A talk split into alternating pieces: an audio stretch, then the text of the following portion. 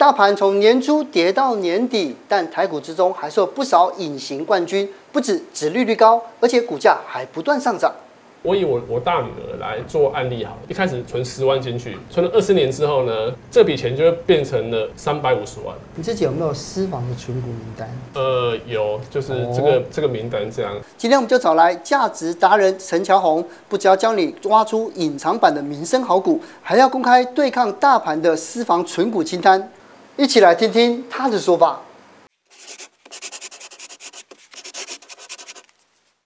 律政，听说就在我们两个人出国这段时间啊，台股跌到最低哎、欸，今年呢、欸，我都一直有收到讯息，啊、哀嚎一片。今年初的高点比起来，好像下跌了百分之三十几，三十，差别太大，太大了，对不对？然后这个时候我们就我先想一想说，这这一波里面一定有人受伤哦，嗯、所以我们就开始来检阅一下这些专家达人们到底在今年他们怎么样来布局。他们有受伤吗？我觉得很好奇，所以今天就乔泓，你就今天的苦主了，对啊，对。在这一波的下跌里面，你是主张是价值投资嘛？你自己有没有受伤呢？应该这么讲，就是说，其实我年年初有来上过节目嘛，那时候我就说台股其实已经连连续涨三年，对，而且都大涨，连续大涨这样，所以你它本来要在涨的几率本来就相对比较低，是，所以我我其实那个时候我就想说今年可能会修正。只是没有想到会修正这么多，拉回来那么多，就是哎、欸，可能修正可能十趴、二十趴，你可能就就差不多，哎、欸，一口气跌三十一个百分点。那因为刚刚哲鑫哥有讲嘛，其实我是属于长线，然后纯成长股的投资人这样，所以我今年也还是有受伤。对 对, 對，我今年大概亏二十几趴，二十几，二十几趴，就是还是比大盘好一点。但是其实那个部位其实是算算大的，算大，所以下来基本上还是会觉得有有有一点心痛这样。是。可是我觉得还是要可以从一些比较正面的角度去做一个思考，这样。嗯、我举例来讲好了，就是说，呃、以巴菲特来说好了，他创了一个呃伯克夏公司嘛，对不对？从呃一九六五年到二零二一年，就五十六年的时间哦，他他可以他的年化报酬率是二十 percent， 从本来的一万可以变成三点四亿。哦，你去看巴菲特过去的绩效，他也不是每年都正报酬。哦，对他其实你去看他的，因为因为大家都知道巴菲特是全世界大概最优秀的投资人嘛。嗯，基本上，它其实大概每五年，它就有一年会出现亏损。哦，对，所以我我我的意思就是说，哎、欸，你在股市里面，其实你要你要有一个很正确的观念，就是说，哎、欸，股市长期投资是可以致富没有问题。它、嗯、年化平均年化报酬率，如果以以、欸、以, 以美股来讲，大概就十趴，台股可能就八趴，我觉得这个是可以期待的。只是它不是每年都给你正报酬，就是有时候你要去接受那个波动波动性这样。嗯哦、意思是不是说，就算短期，比如说有亏损？哦、或者是被套牢，其实不用担心，因为长期来看，股票还是很好选择。对，我觉得我觉得可以这样讲，而且我觉得我们回到一个比较实际层面的来来讲，好了，就是说你账面价值的亏损确实会令人伤心，可是你换个角度来讲，其实你的股利的所得其实并不会减，并不会减少。哦，对，呃，你你去看嘛，比方说我我我那个时候在一一万八千点的时候，我的股票的现金殖利率哦，大概只有三趴，三趴。对，可是当现在跌到一万两千点，对，好、哦、那。我的我手上握有的这些公司，明年的获利还可以成长的情况下，那我我我已经有初初步去做一个估算，所以我明年的现金殖利率大概有六趴。嗯哼，那这个就是一个我觉得很很好的一个保护伞，就是说，假设你存到一定的一个呃金额的话，那光是股利的的收入就可以支付你的生活了，哦、这样你就会稍微就比较安心。这样是你今年已经大概领多少？那你预计明年会领多少？嗯，今年大概可以领，就今年已经领了大概就是呃。八九十万的八九十万，对，那明年预计应该有有机会可以可以可以破百万的股利这样。嗯嗯、那我觉得这一笔钱就是，哎、欸，比方说，如果哎、欸、真的到时候股市还是很便宜，你领的股利就哎、欸、我可以再加码。嗯哼。那、啊、假设如果你有生活的需求，那你也可以哎、欸、我不要动动到这股市里面，让它自己继续放在里面，我就可以把这这个钱拿来应付我的生活的一个开销，这样子、哦、用这样的心态去做这样。是。哎、欸，那我们录影的时候其实已经是年底了嘛，嗯、大家都讨论明年的大趋势，大家都很担心，就是经济衰退，市场还是不好。那这样子的前提之下，你存股的策略会怎么改变吗？呃，我我目前来讲的话，我我我我采取的就是呃台股跟美股并存的一个策略，这样。哦、台股的话是选择以个股为为主，以个股为主、啊，以个股为主。对，因为台股我很熟嘛，嗯，这台股已经打过十几年了，所以这个我很熟，我就可以去找好的公司这样。嗯、那美股的话，我就是直接去买 E T F，、哦、就是买 S and P 五百 的那个 V O O 这样，啊、它长期来看获利是很很好嘛。那如果以选股来讲的话呢，呃，我觉得基本上如果以产业来看，我觉得可以分两种、嗯、哦，一种就是说你可以去买获利相对稳定，然后配息率好的，呃，优质的传产股，好、嗯，比方说像是呃做饮料代工的红红泉啊，哦、或者像是做储能的，像是呃中兴电之类的这种公司，它很稳，获利获利很稳，很很稳定。哎、欸，大盘大大跌，它其实股价也没什么没没什么跌。是，第一就是你可以找跌升的，嗯，就跌升的。电子股就跌很多，哦、对啊，台积电跌超多的，对啊，对，转展电子股，因为它跌升之后就看它的后市，对，就是你这个时候跌很多嘛，因为跌多就是最、嗯、最最大的利多，嗯、跌多，比方说像台积电、联发科，它都都已经跌了四五成了，这个时候就接。嗯，但因为因为我们很难预测低点嘛，所以就是慢慢慢慢慢慢慢用个微笑的方法买上去，是相对我觉得是 OK 的。跟我很好奇，在这一波里面，你自己有没有看好哪些民生消费类型的？然后你觉得可以推荐？呃，其实我刚刚讲，比如说像全家或者像是八方云集，其实我觉得都不错。可是，哎、欸，我自己来讲，我我我我还是有私心啊，就是说我不是只是想要单纯就是纯民生消费的，我也希望说我买的公司它可以还有一点成长性，嗯、就成长性还是我还是我的我的主轴这样，嗯、就是不只是哎稳、欸、定稳定中还有成长。嗯、那我觉得，哎、欸，有一档股票叫做红泉，嗯、哦，这档股票基本上我觉得今年来看它的表现就非常非常的还算不错，像、哦、像大盘今年大概跌三成，可是它的股价基本上还是涨了大概呃一二十 percent 左右，对呀、啊，对，它从呃本来的差不多是六十四块，然后到最高是八十六块，对，因为我在非常非常多多年前我就有知道这个公司，因为它其实是做饮料包材代工的公司嘛，哈、哦，它过去基本上呃二十年是从来没有亏损过。然后过去十三年，它每年的 E P S 都在三块以上，三块以上，所以它其实是非常稳定的一个公司。嗯、但是它有缺点就是成长性其实不太好。嗯、那为为什么？因为它那个时候在呃二零一三一三年的时候，它那时候其实去大陆发展嘛，那它其实很多的那个、呃、统一的的那个单子都是给它做的，同样是统一 在, 在中国嘛。嗯、可是二零一三年的时候，统一就抽单了，哦，就把它的。把给红泉的单子全部转移到他旗下的有一间叫统一石的，也是做也是做包装的。嗯、那一抽单之后，他他的在中国的营收就一口气少了百分之五十，剩三趴，欸、就剩三趴。对啊，所以他在他其实有经历过一段的就是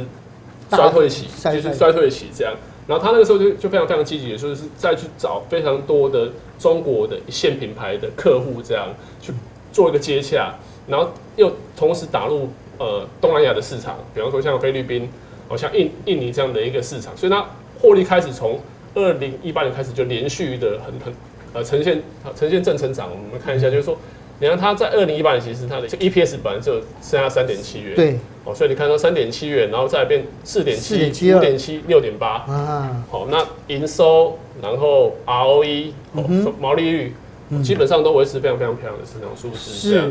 对，那这样的公司基本上我觉得就会符合我我想要的条件。然后再来就是我们来看它的股利的表现，嗯、我觉得我其实蛮蛮重视股利的。股利你看从二零一八年的两两块三也开始，两块三、三块一，哦，然后三块六、四块三的股利持续在往往上成长这样，哦，嗯、你可能会觉得说，哎、欸，红泉就是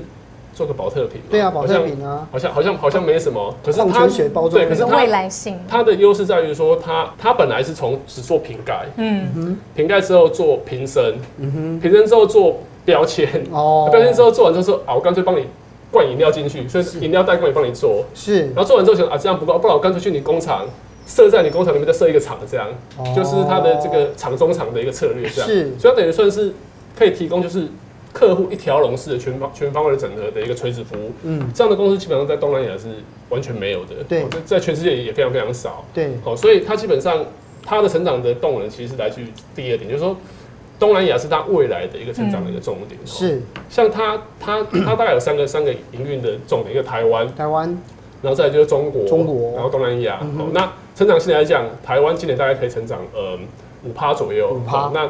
中国大概是。十到十五 percent 这么高？对，那东南亚其实更高，在十五到二十 percent 的成长性。哦，那它三个的比重目前都差不多，就是各占它营收大概三成、三成、三成左右这样的一个一个一个比重。那东南亚我觉得它有个优点在于说，呃，它有个人口红利，嗯哼，好，然后再来就是说 G D P 其实是成长的，对，再来就是说，呃，夏天很长，对。过去来讲，它九月的时候开始营收就会往下了，嗯，就往下了。可是因为它对，就是台台湾或者中国可能就天气就变冷。嗯，可是它因为加了这个呃东南亚市场的时候，它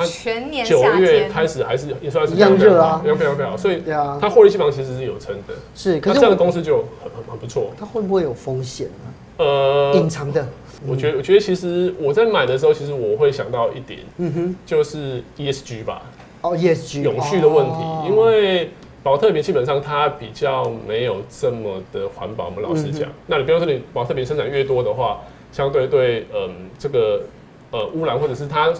要回收的方法，可能公司它这个在这个地方它就要多尽一点心力，这样是。那这个我觉得是，如果未来比较提倡，哎、欸，我们就是环保，我可能这个就是它的潜在的一個，或者是说碳税的提高，对不对？對碳税提高可能会对它成本造成很大的这个负负担嘛。是，对。后续可以持续做一个追踪，这样。哦，对。哎、欸，那我 今, 今年一直到现在都会听到很多老师分析说啊，你会之所以会赔钱，就是因为你不看技术面，你不去看说这些技术分析。可是乔泓哥他就是一直是主张价值投资嘛，嗯、所以你觉得如果在不看技术分析的前提之下，到底怎么抓这些进场啊？嗯、不看筹码面，真的有办法做出好的判断吗？中短期投资基本上技术面就会非常非常重要。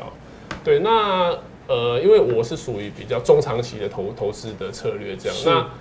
对我来讲，我会比较重视公司的基本面。哦、那我觉我我不会觉得呃技术分析是呃一无是处，就是我可以拿来辅助，比方说。我可以，哎、欸，比如说可以，哎、欸，稍微找，对，就是相辅相成。但是我觉得前提是你要这公司的获利是要好的，嗯哼，这样你才抱抱得住。不然如果你的公司买的是不好的，然后你的你你的你现金看起来很漂亮，你买了，就股股价跌，你你你你的心理压力会会很大，你可能就会就会卖哈。那我觉得我的方法基本上其实之前有上节目有有跟大家分享过，就是转报酬本益比的公式，因为这个基本上是算是好用，算算相当相相对好用的公式这样哈。哦、那它其实主要的逻辑就是两个，就是说你，你在、嗯、呃股票市场，一般投资人他的获利来源其实是在两个 部, 部分嘛，一个就是说公司的获利成长，再来就是说获利成长之后你的股价会提高嘛，就是资本利得。第二个就是说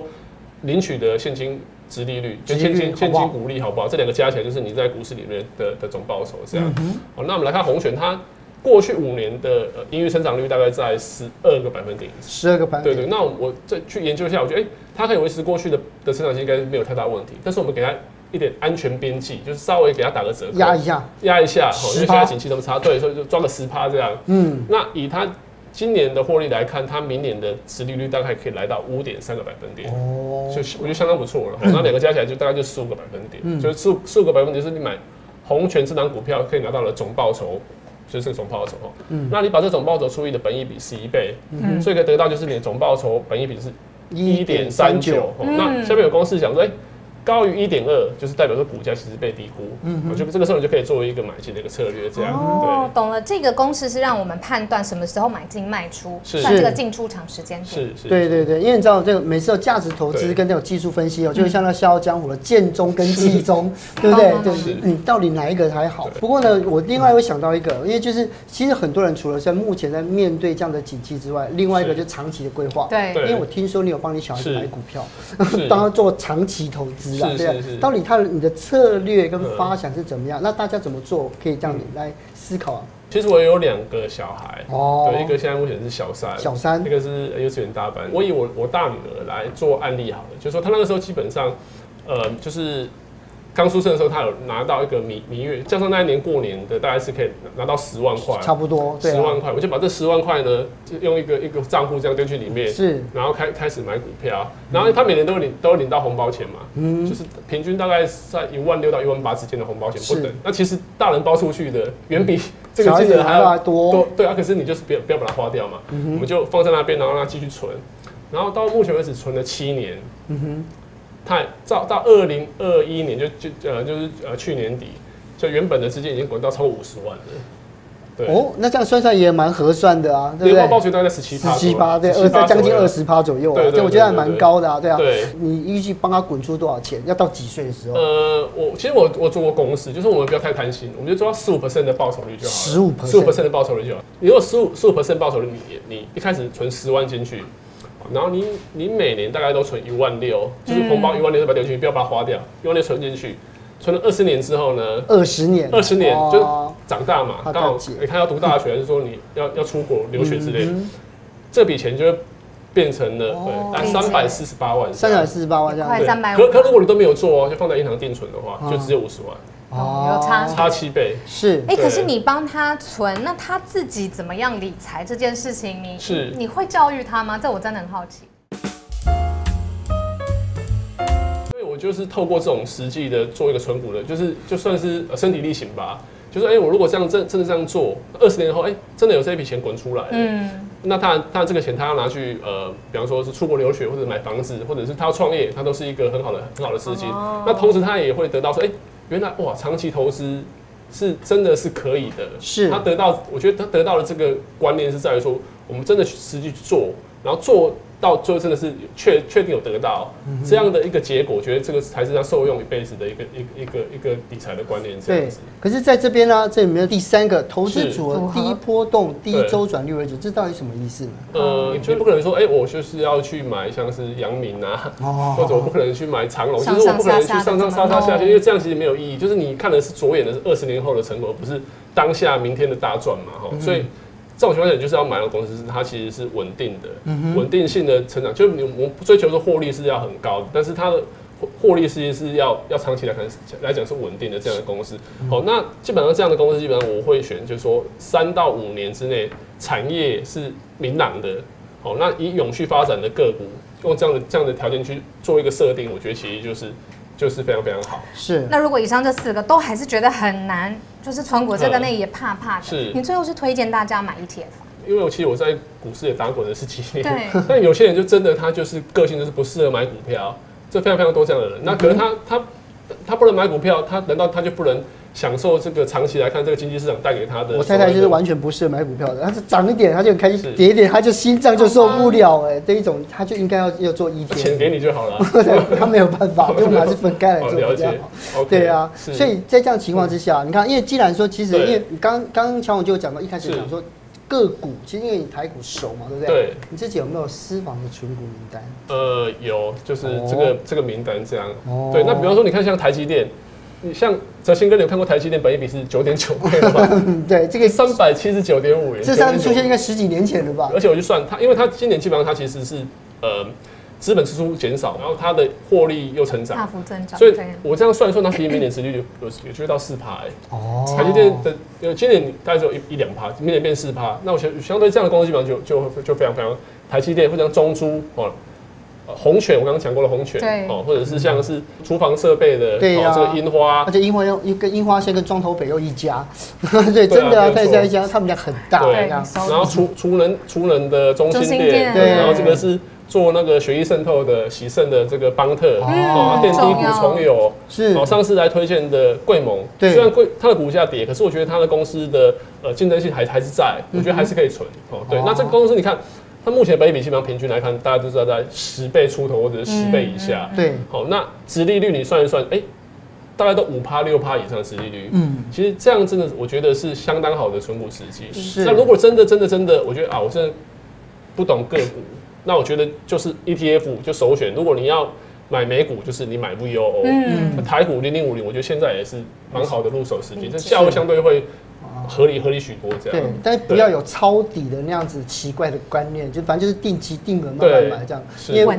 因为预期其实要景气蓝灯，不知道什么时候会来，也不知道要蓝多久，对不对？对。那最后想聊一下，就是说，嗯，我们知道，因为乔泓哥来上过我们节目好几次嘛，零八年的那个时候受伤蛮重的，那今天跟我们分享过最近大概是百分之二十的受伤的情况。嗯。那这一阵子你是怎么自己调整你的心态？就是说，还是敢在股海当中？对，我觉得有一些投资经历可以跟投资人分享一下，这样。那我觉得基本上有这十四点，我觉得是蛮受用。就是我自己也会这样子，呃，督促我自己哦。就是第一，就是我第一，我觉得你要控制好你自己的情绪。嗯，我、哦、就是说，股市崩盘，每个人都会觉得心情很差，可是你不要因为心情很差就乱杀股票，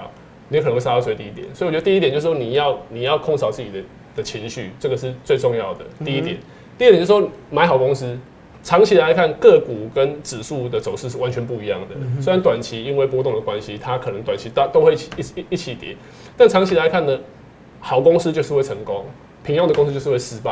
哦、买好公司，长期来看就是会获利，就是会蒸蒸日上，这个是毋庸置疑的。第二点，嗯、第三就是你要用闲钱买，嗯、要闲钱买，我觉得这个很重要。我但我觉得闲钱的概念好难定义哦。呃，我觉得那个闲至少也没关系，至少要超过。一年以上这个钱，它是至少不不会动到的钱。对，比方说，以我来讲，我可能就是有一个是投资的户头，然后一个就是生活的户头。嗯、那投资的户头现在可能 百分之九十五 都是买股票，剩下 百分之五 的现金。可是我的生活户头呢，可能有准备一年以上的现金，是突然有发生什么紧急状况，我也不可能不会去卖这个股票的、嗯、的这个东西，让它可以长期在里面复利这样。是、哦，这个是我觉得非常非常重要，就是你要用钱去买，不要融资，然后尽可能不要不要借钱这样，哦、相对是会比较比较好的。对，哦、但你资金布局要到二零二三年的 Q 三 哦。因为你去看每一次的空头，台股过去的历史，就是我们去看，大概每一次空头大概一年。一年，一年。那你看，今年从一月开始跌嘛，跌到年底就一年。嗯、可是最惨最惨的时候是跌一年八个月，